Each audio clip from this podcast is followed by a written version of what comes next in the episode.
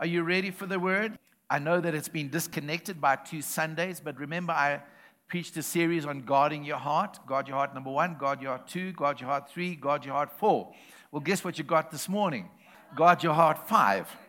And uh, this was the point that really I wanted to get to when I started. So, you already know that the word heart in the Bible represents the inner person, your inner being. It's more than your mind, it's more than your soul, includes your spirit, touches on the aspect of your body, but the mind in the Bible is reflected in it, and the heart of a person is basically who you are. It's one theologian says it is the hub of human personality. So much so that Jesus says that everything that we have inside of us comes out through our mouths. Out of the overflow of the heart, the mouth speaks. And so the Bible uses different words interchangeably the mind, and sometimes it can be the heart. Sometimes you look at the heart, it can seem like he's talking about the spirit. But really, the heart is right at the essence of who we are. So, things that are normally ascribed to the mind in the Bible, the Bible even ascribes that to the heart. For example, grief, desires, joy, understanding, thoughts, reasoning, faith, and belief are all said to come out of the heart. All are products of the heart. So, one of the things that Jesus implies is that our hearts is a repository. In other words, it's a place in which things are deposited. And so he says in one of the Gospels, the good man, out of the good things stored up in his heart, brings out good treasures because it's a place that things are deposited in. It's a repository. Is that okay? It's like a safety box in a bank. But also, by the same token, he says, you know, the bad person brings the bad things out of the bad that is stored up in them. And so that's why the Bible says, then, out of the heart, the mouth speaks. And so, if you want to know what is inside a person's heart, just listen to what they speak. Amen? The heart is where God works.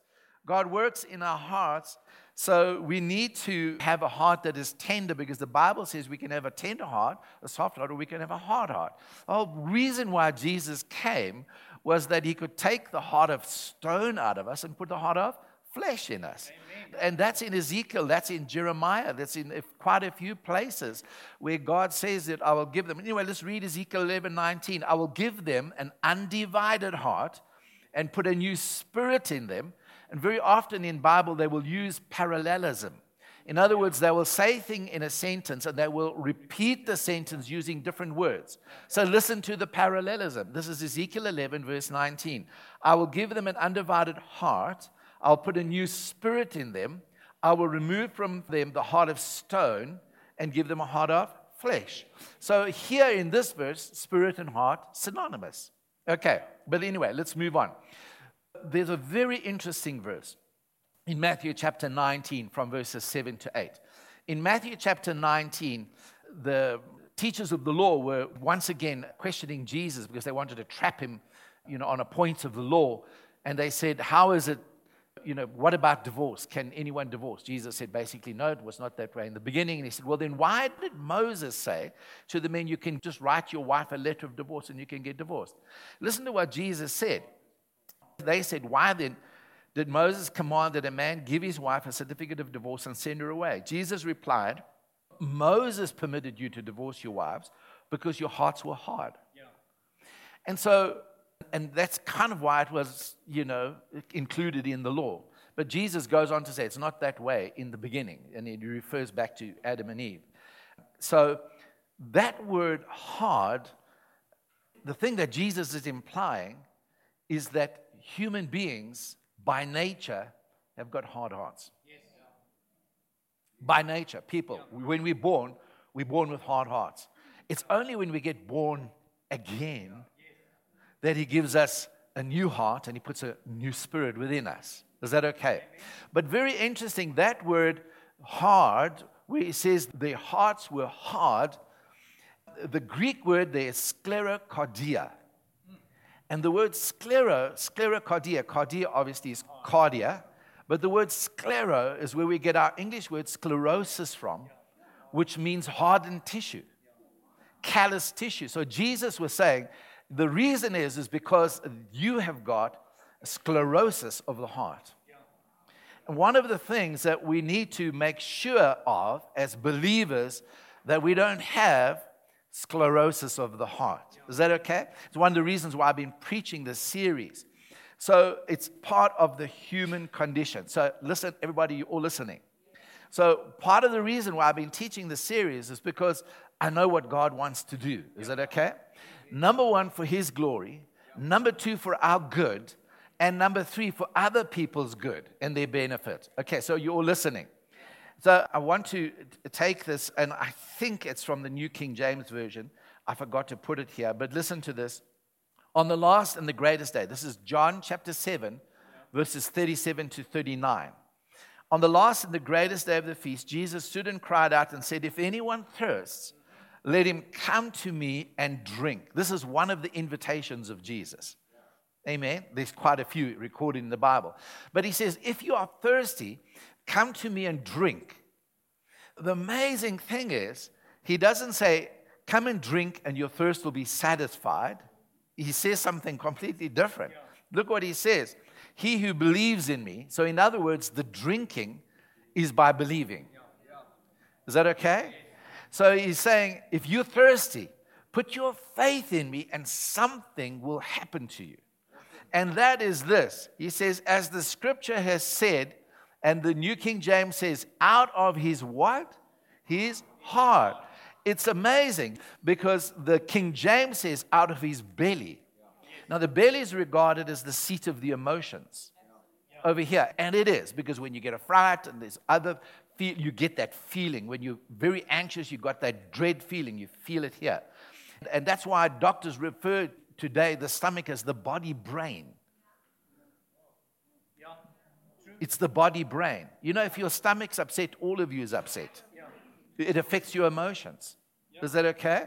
And that's why, you know, they talk about soul foods. You know, a nice stew on a cold winter's night, once it hits there, your stomach feel better. Like, come in. You know, it's like what a bar of chocolate can do. It's incredible. It's directly connected to the brain because it starts releasing endorphins, you know? And that's why doctors call this the body brain. So the Bible refers to the inmost being, you know, the, as the belly. But the NIV says the inmost being. It's amazing. The New King James says, out of his heart will flow rivers of living water. Now, I don't know about you. Don't you think that's the whole purpose of, you know, God saving us? And that's why He gives us a new heart so that He can indwell there, so that out of us can flow the pure Spirit of God. So our hearts become crucial and central. Amen? Now, I just want a quick show of hands. You can put up two hands because I've got both mine up. How many of you want God to use you profoundly? I mean, how many? Yeah, both my hands up and my feet. You can count my head and my ears too. I mean, I want God to use me profoundly, you know? I mean, I want to see greater miracles, don't you? I want to see greater things happening. I want to see blind eyes opening, deaf ears opening, not ones and twos. I want to see by the dozens you know, I want to see people getting born again, filled with the Holy Ghost. I want to see tumors dropping off. You know, I mean, it's amazing. I don't know if I told you just a while ago, I was working, it was before I left, and I just needed a break. And I thought, hey, hey, Alan, hey, hey, Alan. And I just started watching some of the miracles. I was sitting in my office, the tears were streaming down my face. Praise for a lady who's been through the tragedy of breast cancer and a mastectomy, prays for her, and her breast grows back. Not one, two ladies. And I'm, I'm just weeping. I'm going, Jesus, I haven't seen this. We got to see this thing. And then I don't know how it comes up, but then it comes up with that other guy, you know, the brave, bold guy. Oral Roberts called him a man of reckless faith. Jack Coe, now I'm watching Jack Coe, and there's a lady with a big goiter on her neck. And he just goes, takes it, and he says, It's not going to hurt you. Just trust me. In Jesus' name. And the goiter comes off her neck. And I'm crying. I'm going, Geez. I mean, my hands and my feet are up. How many of you with me? Amen. So I want to just say that the heart is essential. And that's one of the reasons why God is continually after our hearts for His glory, for our good And that's why he can even get nitpicky with us and say, oh, okay, so you don't lie, all right? And then start reminding you, you know, I mean, how many of you have ever had God on your case and you think like that and you think, God, this is just pathetic. You're being picky now. But you know, it's those little things that are important because little things become big things. And the heart, it becomes, it's, it's such a key central thing. Not only is it key and central to my own life, but the condition of it is key and central to my life Amen. and to your life. Amen? And so Jesus said, if you come to me and drink by believing in me, something will happen to you out of your inmost being, out of your heart, out of your heart will flow rivers of living water. Now, there is something about a dirty, muddied river that's unattractive with debris rushing down. But there's something so beautiful about a crystal clear river flowing that just speaks of incredible life and incredible energy. And one is destructive and the other one is beautiful. The one is impure, listen to this, the other one is pure. And so God wants something pure coming out of us. And, and you know, of course, as a church, that we believe in the presence of God. We believe in the miracles. We believe in revival and things like that. But something that is essential is the condition of our hearts. So, going right to the last book, a chapter of the Bible, and uh, in the last book, in the book of Revelation 22, this is what John sees. He has a series of visions, okay? But in Revelation 22, he has another vision where God shows him, or the angel shows him. And in verse 1, he says, And he showed me, 22 verse 1, he showed me a what river? A pure river. Now, watch the description of the water of life, clear as crystal, proceeding from the throne of God and of the Lamb. So, what Jesus was trying to show John through the angel was something that it was the throne of God and the Lamb. The throne of God is, you know, his place of authority where he rules, but it's interesting, it's the throne of the Lamb. Yeah. Where did Jesus triumph and rule from was the cross. Yeah. That's why it's the Lamb. Is it okay? And so Jesus was generate, begotten of God. And so he's one with God. So when God gave Jesus the Spirit, the Spirit proceeds from the Father to the Son, and then from the Son proceeds to us. Is that okay? Now, his intention is the Father, the Son, the Lamb, and us. So, what his intention is that that which proceeds from the Father proceeds through the Son, proceeds through the sons and daughters of God. Amen. But notice it needs to be a pure river of the water of life. Is that okay? And so the heart becomes really, really central to this if we want something of the pure water of God, the pure anointing, the pure flow of our lives, it's directly relational to the purity of our hearts. That's, why Jesus said in Matthew chapter 5, Blessed are the pure in heart, for they shall see God. They shall see, they will experience God. They will have a deeper relationship with God. They will see Him work in their lives. They will experience His activity. And remember, we saw different theologians saying, and Bible students saying, that the word pure means single. In other words, the pure in heart are those who've got a single focus and a single purpose in life, and that purpose is God, to serve Him and to please Him and to live for Him. Amen? And so the pure in heart shall see God move. Is that okay? Are we all happy with that? Okay, we've established that. Can I carry on? All right. So I want to just talk a little bit more about this. So the amazing thing is human condition is hardness of heart. We get saved, and theoretically our hearts should be soft. But before I get there, I want to just talk about the Bible says much about hardness of heart. Okay? So in Ephesians 4 17 to 19, I'm going to read it very quickly in the NIV. So I tell you this and insist on it in the Lord that you must no longer live as the Gentiles do. So we were once there. So listen to this in the futility of their thinking. In other words, their thinking didn't take them anywhere. their thoughts were futile. Listen to this they are darkened in their understanding, separated from the life of God. The reason is because of the ignorance that is in them, due to what? The sclerocardia, the hardening of their hearts. Now, the result is that they've lost all sensitivity. They've given themselves over to sensuality so as to indulge in every kind of impurity and they're full of greed. So, the end result of a hard heart, besides not being able to see or hear or understand, was that you lose sensitivity.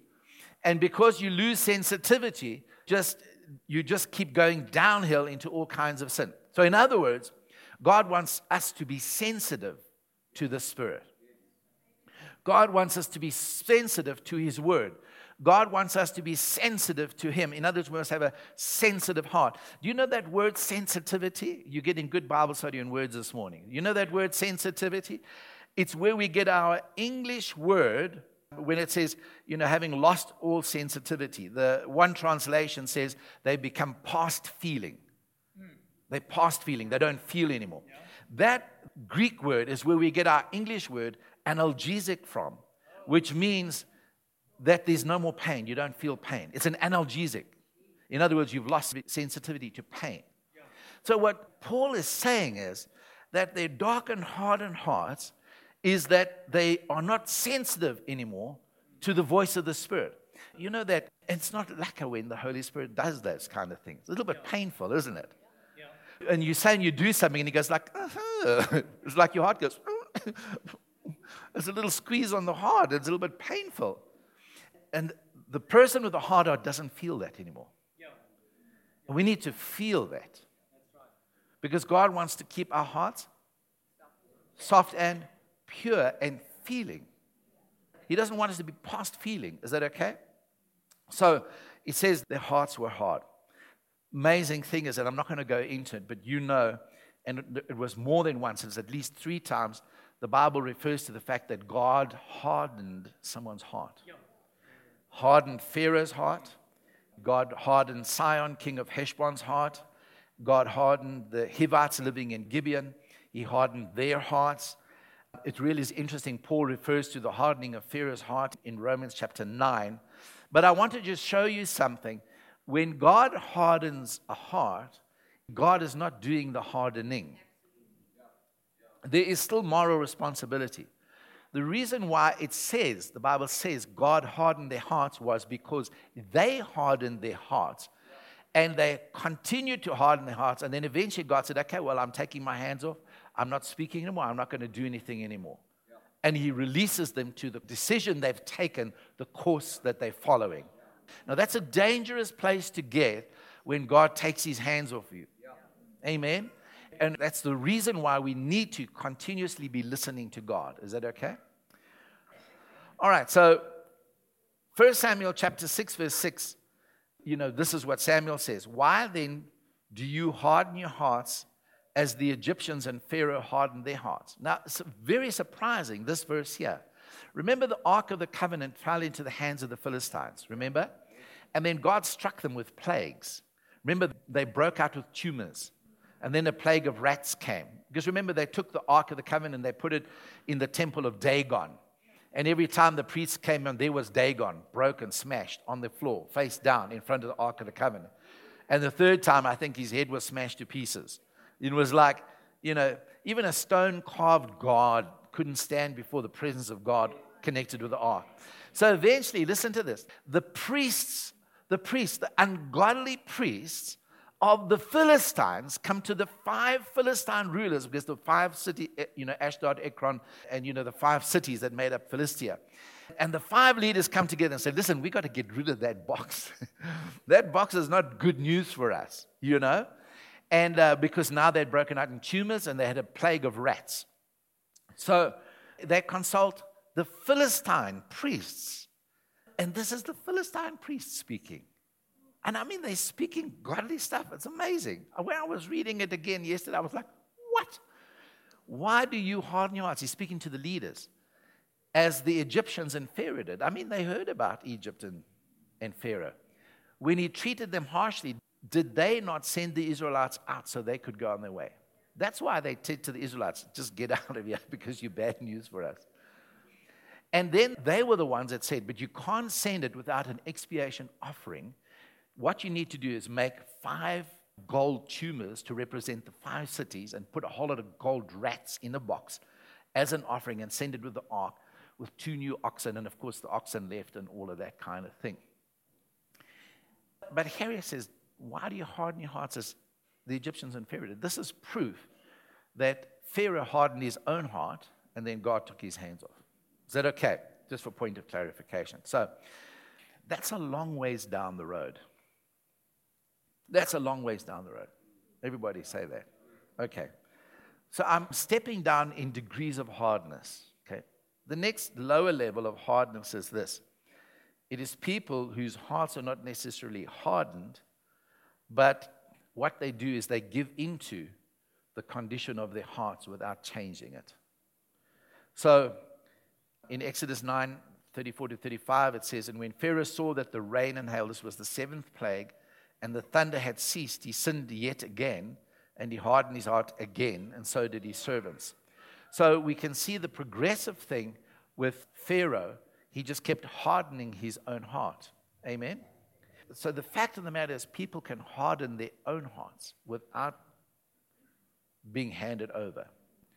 So Hebrews 3, verse 15 says, As it has been said, today if you hear his voice, do not harden your hearts as you did in the rebellion.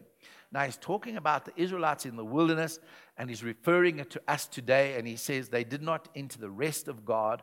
In other words, they didn't inherit uh, and enter into the promised land because they hardened their hearts. And so Paul is writing in the book of Hebrews saying, Don't follow the example. Don't harden your hearts because you won't enter into the things of God. So, church, here's the deal hard hearts don't enter into the rest and the things of God. We'll see a little bit later.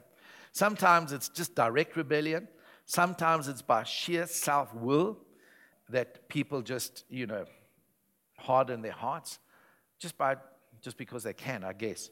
It's amazing that if you read the back end of Chronicles, Second Chronicles and Kings, you will basically see how you know, Judah suddenly started rushing into decline. And uh, just before the exile, before the Babylonians conquered them and taken into exile. And Zedekiah was basically the last king. And king after king after king had sinned. They'd hardened their hearts, they did evil in the eyes of the Lord. And eventually God says, Well, the end of the matter is, yeah, it doesn't matter what you do now. That's it. It's you're going into exile. And here comes Zedekiah, this king. And Jeremiah, you can read the whole chapter of Jeremiah 37. The entire chapter, Jeremiah is prophesying to King Zedekiah. The whole entire chapter. And he's going, Zedekiah, don't do this. Zedekiah, you know, what happened was under Nebuchadnezzar, the Babylonians came and they were right camped outside the walls of Jerusalem. And Zedekiah thinks he's going to fight them off. The Babylonian army hears that the Egyptian army is coming. And they were no match for the Egyptian army. So they think, okay, we're getting out of here. Yeah, they duck. So Zedekiah goes, oh, they got scared of us and they chased them off. And Jeremiah prophesies and says, don't think that they're retreating because of you. He says they're retreating because of Pharaoh and his armies. But once Pharaoh goes, they're coming back and they're going to burn the city down and take you into captivity. But he wouldn't listen. So listen to what it says in Second Chronicles 36, verse 13. It's the last few verses of Chronicles, Second Chronicles. And he also rebelled against King Nebuchadnezzar, who had made him swear an oath by God, but he stiffened his neck and hardened his heart against turning to the Lord, the God of Israel. He just refused to turn to God. Sheer self will. Other times it's just plain sinful. So Paul, writing in Hebrews, says, Hebrews chapter 3, verse 12 See to brothers and sisters that none of you has a sinful, unbelieving heart that turns away from the living God. It's just amazing, isn't it? I don't know if you've noticed this. It's just time for honesty, okay? I don't know if you've ever noticed, but if you don't invest in your spiritual life, if you don't discipline yourself to pray, to word, to come to church, how many of you notice the drift is easy? Your spiritual condition, the condition of your spiritual life, is exactly the same as fitness. Exactly the same, identical. Isn't it amazing how long it takes you to get super fit? And how easily it is to become super unfit. You've noticed Amen. How many of you have noticed what hard work it is to shed those few kilograms and how easy it is to gain them? You know, I mean, I fast 40 days. I'm skin and bone because I just, the first one especially, and I, I mean, I just drank water. And I mean, I was 40 days, you know? And I promise you, it probably took a week. I mean, I just walked past the chocolate and I got the calories. You know, I didn't eat for 40 days. And I was, everything that I had told myself no to, no to, I couldn't stop this thing. I was like Pac Man after the fast. And in less than 40 days, I was heavier than before I went on a fast. Come on, church. If we don't look after our spiritual lives, it goes into decline quite rapidly. Isn't that right? So Paul says, train yourself to be godly. Amen. And so the whole thing that I'm trying to bring us to the understanding is we need to guard our heart. God wants a pure river of life flowing out of us from pure hearts. Amen. So that when we open our mouths, prophetic words come out, healing words come out. When we open our mouths, blessing comes out because it comes out of that repository of the good stuff that is stored inside of us. Amen. And so, you know, sometimes it's just plain sinful. Uh, fourthly, pride. Very amazing. Proverbs 16, 18. You know, a lot of our English terminology comes from the Bible. Pride goes before a fall. So listen to it in Proverbs 16, verse 18. Pride goes before destruction, a haughty spirit before a fall. And so pride is not a good thing. And sometimes just the refusal to submit to God and humble yourself and walk right with God comes down to nothing other than just plain pride. Pride is very much a human condition. And we need to watch our pride. Sometimes we don't even realize you know, what pride is in our lives. Pride is trying to do it your own way rather than God's way. Amen. Pride is sometimes not waiting for God. It's when you try and, you know, come up with a solution yourself. You know, let me give you a practical example. Pride is when you want something, and you don't have the money, and rather than believing God for it and possibly even sowing towards having it, you go and incur a debt to get it, and then you struggle to pay off the loan, whereas you could have just waited for God. That's one example. So, pride is an amazing thing. In Daniel chapter 5, verse 20, you know what brought King Nebuchadnezzar down and why he lost his mind and why he became like a wild animal. It's interesting that I think it's in Revelations 13 when it talks about one of the beasts that John has in the vision, and it says, and a heart of a man was given to it. It's amazing how everyone takes that book of Revelation and sticks it way into the future. But that beast that John is talking about is the same beast that Daniel was talking about. You know, it's exactly the same as the head of gold of the statue. But John says a heart of a man was given to that beast. And that was when Nebuchadnezzar regained his sanity. And the Bible says, and God gave him back his heart. All prophetic language. Amazing, eh? Book's coming. Book's coming. Okay. All right. And so about Nebuchadnezzar, Daniel says, but when his heart was lifted up with pride and his spirit was hardened in pride, he was deposed from his kingly throne and they took his glory from him.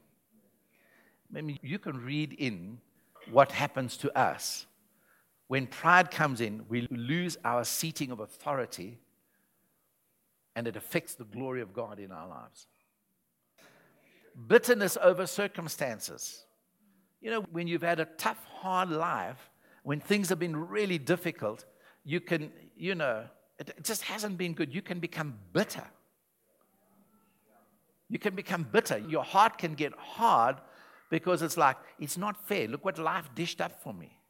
Look what's happened in my life. This person did this. That company did this. This happened. This happened. This happened. This driver drove into me. This, this, this. And we can become so bitter with the things of life. But God's intention is for us to become better, not bitter. Amen. So, uh, we get to the last one, and I'm not going to have time. The last one is you know, the disciples were genuine followers of Jesus. They genuinely, they followed Jesus. They really loved Jesus. They followed him. They gave up lives and livelihoods, family, and they went and followed Jesus. But it's really interesting that even them, as let's call them faithful Christians, on several occasions, Jesus had to turn to them and say, Why are your hearts hard? They were not willfully sinning, they were not in pride, they were not in sheer rebellion. Their hearts hadn't been hardened because, you know, they'd gone past the point of submitting to God, but they were genuinely following Him. They wanted to be with Him. And on more than one occasion, let me just read you one in Mark chapter 3, verse 5. This was the scribes and Pharisees predominantly, but it included the disciples, where Jesus turns around. And it's the Bible says in Mark 3, verse 5, King James Version. And when he looked around about on them with anger, being grieved for the hardness of their hearts, he said to the man, and this was the man that had the withered hand, Stretch forth thy hand. And when he did, the hand was completely restored. It's amazing. But if you look at it there, Jesus looked around about on them or at them with anger and he was grieved. It's the only place in the Bible that uses this word grieved, which means that he was angry and sad at the same time because of the hardness of their hearts. And the disciples, on more than one occasion, and one of them is in Mark chapter 8, verses 17 to 18, they were in the boat. Jesus had just fed the 5,000. He had fed the 5,000. He had walked on water. Now he feeds the 4,000. They get in the boat. They, Jesus says, cross to the other side. They've got one loaf of bread with them. And then Jesus turns around and he says, Beware of the yeast of the Pharisees. Basically, what Jesus was saying to them is, Don't be like the Pharisees. Don't be like them. And then they're going, What is he talking about the yeast of the Pharisees for? Yeast? Oh, yeast is in bread. Okay, maybe it's because we haven't bought bread, but look, we got one loaf in the boat. And then Jesus, he's, he's sitting there and he's like, he's conscious in his spirit of what they're mumbling and muttering around. And he turns around and he goes like, hey guys, I'm not talking about physical bread. Don't you understand? Don't you understand? And I, I did this once before. I took the loaves and fishes and the feeding of the 5,000. I drew it on the board. And the loaves and the fishes were the 4,000. And we did a principle of extrapolation. And we saw that the more Jesus had, the less people he fed. The less he had, the more people he fed. Yeah. Yeah. It's incredible. You can do the extrapolation. And you can see if you put five loaves and fishes and then seven loaves and fishes, and, and then you put one loaf, he could have fed 20 or 30,000 with one loaf. If you do the extrapolation, an XY, and do the extrapolation, drawing through the number of people versus the number of loaves and fishes he had, they didn't get it. It's like, you know, he could have fed the whole of Israel with one loaf. So I'm not talking about the bread, I'm talking about don't in your hearts become like the Pharisees. Amen? So it's interesting. If we have a look at the look at the next verse, verse 18, he says to this, Do you have eyes but fail to see? Come on, church. I'm just giving you some of the marks of good, true, honest believers following Jesus. We all put up our hands, didn't we? And our feet and our heads, and we all said, I mean, we want to live, we want to see greater things. Is that right?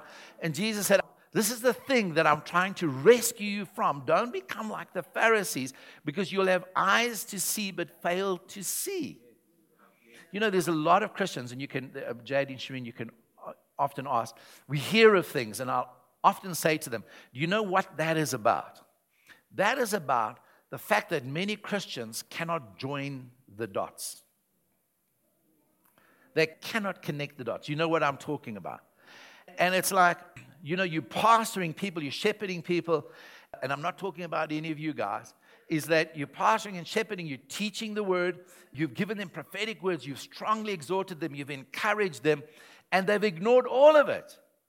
And then years down the road, their lives are a mess. And then they're angry with God, and they can't see Him, but they can see His representative And then they become angry with him. You know, and then somehow it's my fault. And then I'll say to them, I want you to understand that's because they cannot connect the dots back to their own actions and their own decisions. And here Jesus was trying to connect dots for them and say, Do you have eyes but fail to see, ears but fail to hear? And don't you remember? Ah, oh, that's a key one. Okay, but I haven't got time. So, what he was saying, when your hearts become hard, you lose your perception and your ability to understand my promises and my power. My ability. Have you ever caught yourself moaning about? I caught myself a little while ago, moaning about, you know, something, and it was like, you know, there were people in this church that were so broke and so poor. I remember one guy, they couldn't even afford to buy half a loaf of bread after church. They couldn't. They didn't have enough cents. Those days, half a load of bread was like 20 cents or something like 30 cents. They were sitting in church. They came to church. They were thinking to themselves, we're going to go home and uh, we're going to try and buy half a loaf of bread to have something to eat today for lunch. They didn't even have that money. So here I am. I walk over to them and I start prophesying. God is going to raise you up. You're going to be a multimillionaire.